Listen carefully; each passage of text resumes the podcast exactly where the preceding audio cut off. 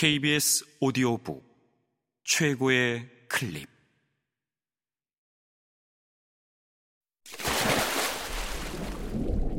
KBS 오디오북.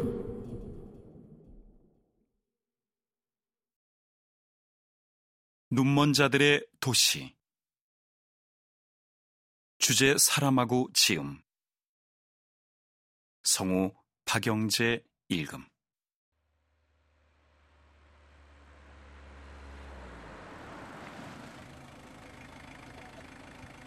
차 한 대가 도로에 멈추었다. 이제야 왔군. 남자는 생각했다. 그러나 그것이 자기 차의 엔진 소리가 아니라는 것을 깨달았다. 이건 디젤 엔진이잖아. 하, 택시군. 남자는 이렇게 생각하면서 다시 전등 스위치를 눌렀다. 그의 아내가 돌아왔으나 몹시 당황하고 있었다. 당신을 도와준 그 선한 사마리아인 말이에요. 그 선하다는 사람이 우리 차를 가져갔어요. 말도 안 돼. 제대로 찾아보지도 않고. 당연히 제대로 찾아봤죠. 내 눈은 아무 이상이 없단 말이에요. 마지막 말은 실수로 튀어나온 것이었다. 그녀는 얼른 말을 이었다. 아, 당신이 옆에 이면도로에 차가 있다고 했잖아요. 그런데 없단 말이에요. 혹시 다른 도로에 갖다 놓았다면 몰라도. 아니야, 아니야. 확실해. 그 도로야. 아, 그럼 없어진 거예요. 그럼 열쇠는 어떻게 된 거지? 당신이 제정신이 아닌 틈을 타서 차를 훔쳐간 거지 뭐예요. 난 뭘 훔쳐갈까봐 걱정이 돼서 그 사람을 아파트에 들어오지도 못하게 했는데.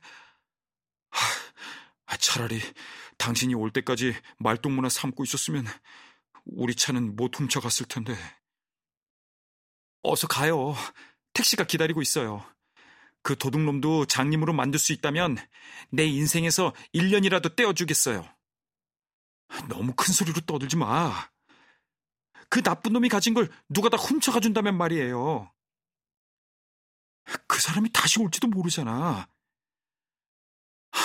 아, 그러니까 당신은 그 도둑놈이 내일이라도 와서 우리 집 문을 두드리고 잠시 정신이 없어 차를 그냥 가져갔다. 미안하게 됐다. 눈은 좀 나았냐 하고 안부라도 물을 거라는 거예요?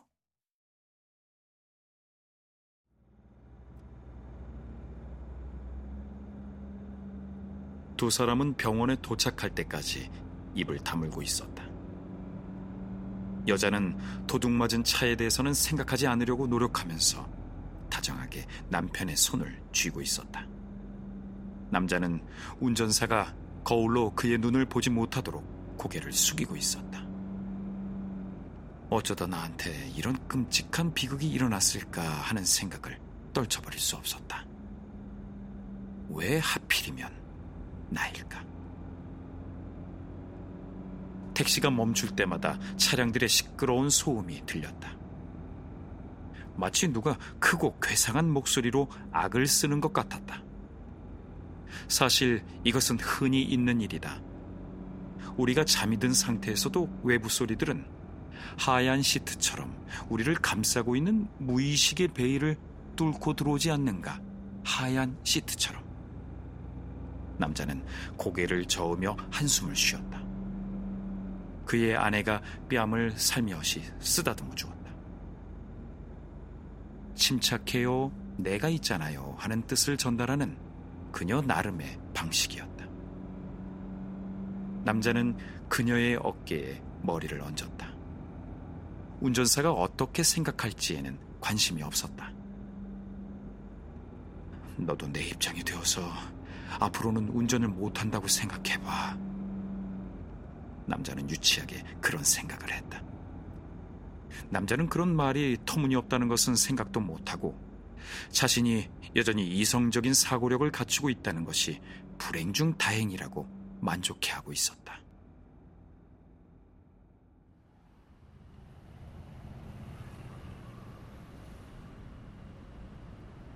아내의 도움을 받아 택시에서 내릴 때 남자는 차분해 보였다.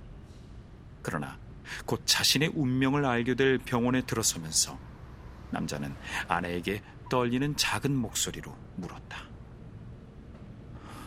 이, 이곳을 나올 때 나는 어떤 모습일까? 이어 모든 희망을 포기한 듯이 고개를 저었다.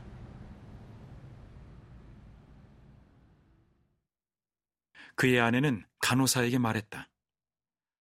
30분 전쯤에 남편 때문에 전화를 했던 사람인데요.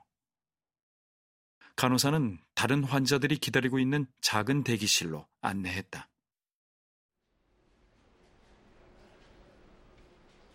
방에는 한쪽 눈에 검은 안대를 댄 노인, 사팔뜨기로 보이는 어린 남자애와 그 애의 어머니로 보이는 여자, 검은 색안경을 쓴 여자, 겉으로는 별 특징이 없는 두 사람이 있었다. 그러나 시각장애인은 없었다. 시각장애인은 안과 의사에게 오지 않기 때문이다. 여자는 남편을 빈 의자로 안내했다. 그 의자 말고는 자리가 없어서 여자는 남편 옆에 서 있었다. 기다려야 돼요. 여자는 남편의 귀에 대고 소곤거렸다. 남자도 이유를 알고 있었다. 대기실에 있는 사람들의 목소리가 들렸기 때문이다. 순간 다른 걱정이 엄습하는 바람에 남자는 속이 타기 시작했다. 대기실에서 너무 오래 기다리게 되면 자기의 상태가 더 나빠져 치료 불가능한 지경에 이를지도 모른다는 생각이 들었던 것이다. 남자는 초조해서 몸을 들썩였다. 아내에게 걱정을 막 털어놓으려는데 문이 열리며 간호사가 말했다. 두 분 이쪽으로 오시겠어요? 간호사는 다른 환자들을 향해 덧붙였다. 의사 선생님의 지시예요. 이분은 응급 환자예요. 사팔뜨기 소년의 어머니가 그래도 순서는 순서라고 지금까지 한 시간을 기다렸고 이번은 자기들 차례라고 항의했다. 다른 환자들도 작은 목소리로 그녀를 응원했다. 그러나 그들 가운데 누구도 심지어 항의하는 여자 자신도 계속 불평하는 것이 잘하는 일이라고 생각하지는 않았다. 전에도 그런 일이 있었지만 의사가 그들의 무례한 태도에 화가 나서 그 보복으로 더 오래 기다리게 할 수도 있었기 때문이다. 한쪽 눈에 안대를 댄 노인이 관대하게 말했다. 저 사람을 먼저 들여보냅시다. 저 사람이 우리보다 훨씬 급한 것 같소. 그러나 눈이 먼 남자는 노인의 이야기를 듣지 못했다.